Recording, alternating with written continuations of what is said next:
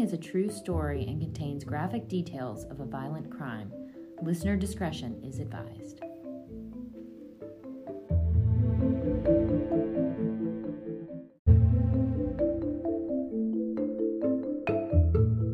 Welcome back to Murder at Land Between the Lakes. We want to apologize for the delay. We've been getting so many tips and pieces of information that we're combing through it all and we're getting ready to share it with you. And I'm in Texas and Amelia's in New Jersey. So we're doing it cross country this week. That's why it's going to be installment number one of this week's two part series. So, one thing that's been missing from this case from the very beginning, other than a clear suspect, is why.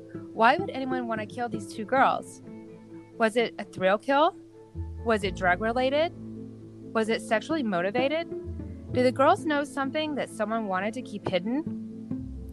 From our discussions, there are several theories that are out there to this day, and we believe that somewhere in all these theories and rumors lies the truth.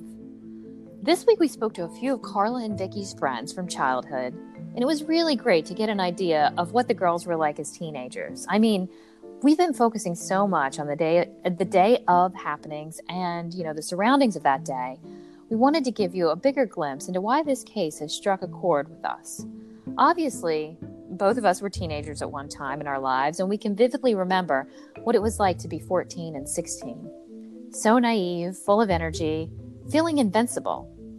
We both have family that are around that age, which makes it all feel so real about how young these girls really were. Their whole lives ahead of them with endless possibilities. Since we've really only focused on the gruesome murder and all the people surrounding the case, it was really nice to hear stories from friends about what the girls were like. And thanks to everyone that shared details and memories of the girls. It really put a smile on my face to talk with a few friends, and even through a few tears, we were able to talk about the good times they had growing up together. We heard about how they liked to laugh, listen to music, and dance to the Bee Gees. We got to hear how Vicky was older and more reserved, while Carla, a bit younger, was more vivacious and outgoing. The girls were mature beyond their years, but for the most part, doing things normal teenage girls would do. Given that their parents were not always around, they learned quickly how to take care of themselves, as well as their younger siblings. One of the things that really struck us through our discussions is how tight knit all of the kids were. They were always looking out for each other and caring for the ones that were younger than them. Also, not only were the girls caring and sweet, but they were also beautiful. And if you take a look at our Facebook page, you can see pictures of them. You will see just how beautiful they were. They did go out with their friends and they were very social. They were known to have a few drinks and a few smokes, but remember, you know, this was the 70s and the 80s, and this type of activity was commonplace among teenagers. For context, the legal drinking age wasn't raised until raised to 21 until 1984, and the legal age to purchase cigarettes was 16. And I'm sure these laws may not even been strictly enforced then. Either way, Carla and Vicky weren't doing anything most other you know average teenagers weren't doing in Dover, Tennessee. So, uh, you know, we've mentioned Vicky was seeing Randall Riggins, and from what we understand, she was rumored to be pregnant at the time of her death. And and if it's true, you know, she probably had just found out. And it, and also Randall was her only boyfriend, and so potentially, if she was pregnant, most likely he would have been the father. Um, because so, he was her, you know, only boyfriend at the time. And I'm sure if this was the case, she was filled with anxiety and confusion. And at the time of her disappearance, she, you know, she was still very young. And although Carla was younger than her, you know, younger than all of her friends, um, they told us that when she put her makeup on and her red lipstick, she was a knockout and could pass for much older than 14. She had a spunk to her that was not only mature, but fun loving. And we've heard rumors that several older guys in town, even within the law enforcement, kept a close eye on young Carla. And as far as we know, Carla didn't have one steady boyfriend at the time of her disappearance, but potentially quite a few admirers. Last week, we heard news from an anonymous caller that there was a possibility that Carla was scheduled to turn in state's evidence to the courthouse on September 18th. Now, as of today, we are still working diligently to find out if this is indeed true. It does seem suspicious that if the girls went missing on the 17th And if they were scheduled to turn in evidence, it could have something to do with why they went missing. We don't know what that evidence could have consisted of, but it does seem that at least a few people had heard that that was the case, and some of them heard directly from the girls themselves that they were going to go to the court. Maybe this could be a motive?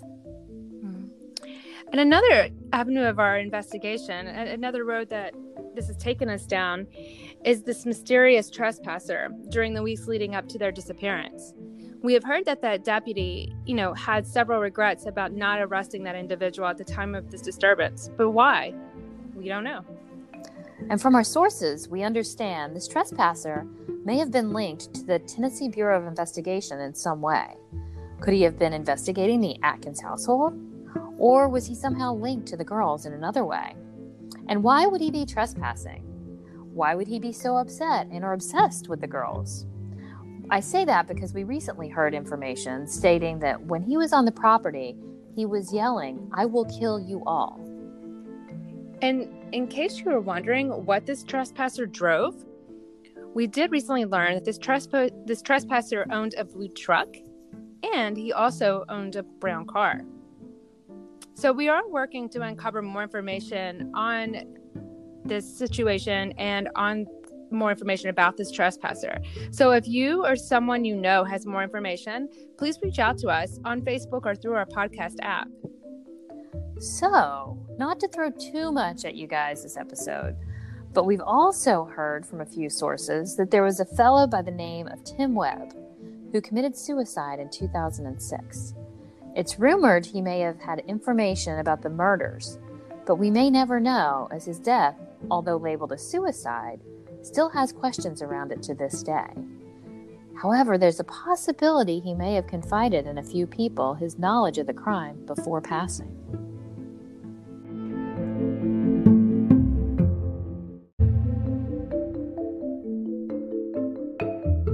So, Lainey, since you've been away, I did get the opportunity to talk to Dr. Jerry Francisco. Dr. Francisco um, is the medical examiner who um, was responsible for the autopsies of Carla and Vicky. And I was quite fascinated talking to Dr. Francisco. He um, just might possibly be one of the most notorious MEs um, in the country. He um, was a medical examiner for both Elvis and Martin Luther King Jr. as well. He's in well into his 90s and he still seemed very sharp. Um, and it was really nice talking to him. But um, we did speak for a few minutes and he doesn't, you know, recall um, the case of Carla and Vicky exactly, but we were able to go over the autopsy a little bit.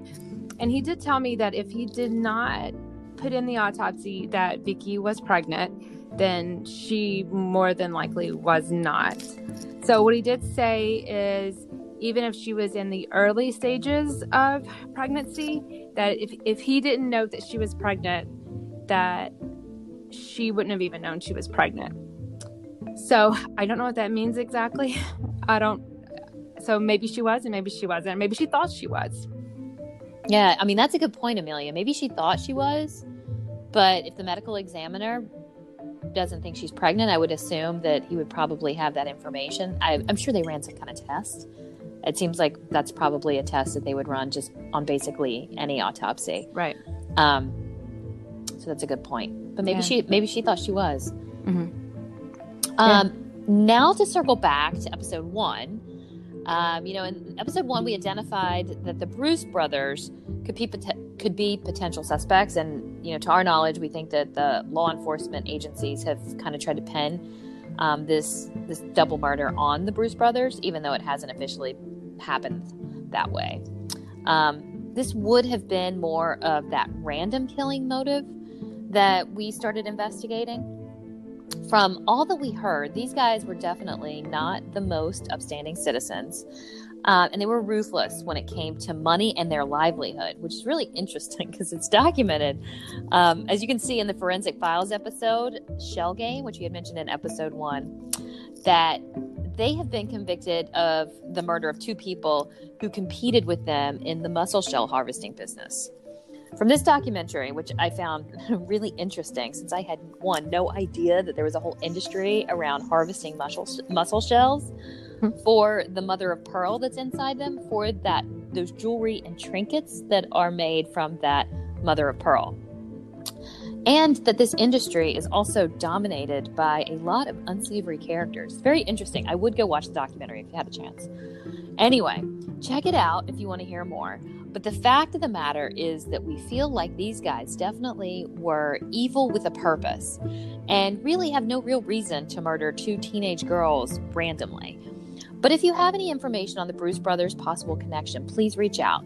We would love to hear how and why law enforcement feels these could be the killers. Yeah, so now that we've talked through uh, the trespasser theory, but still have no why, the girls um, having evidence or state's evidence that they wanted to turn in, um, we went through that as a theory, but we still have no why. Um, we've talked through the random Bruce Brothers possibility, as you just said, and we still have no why either. So, in part two um, of this week's um, episode, we're going to dive into the background of the lead investigators for this case. Um, we're going to talk about Sheriff David Hicks and the Tennessee Bureau of Investigation agent uh, Jack Charlton.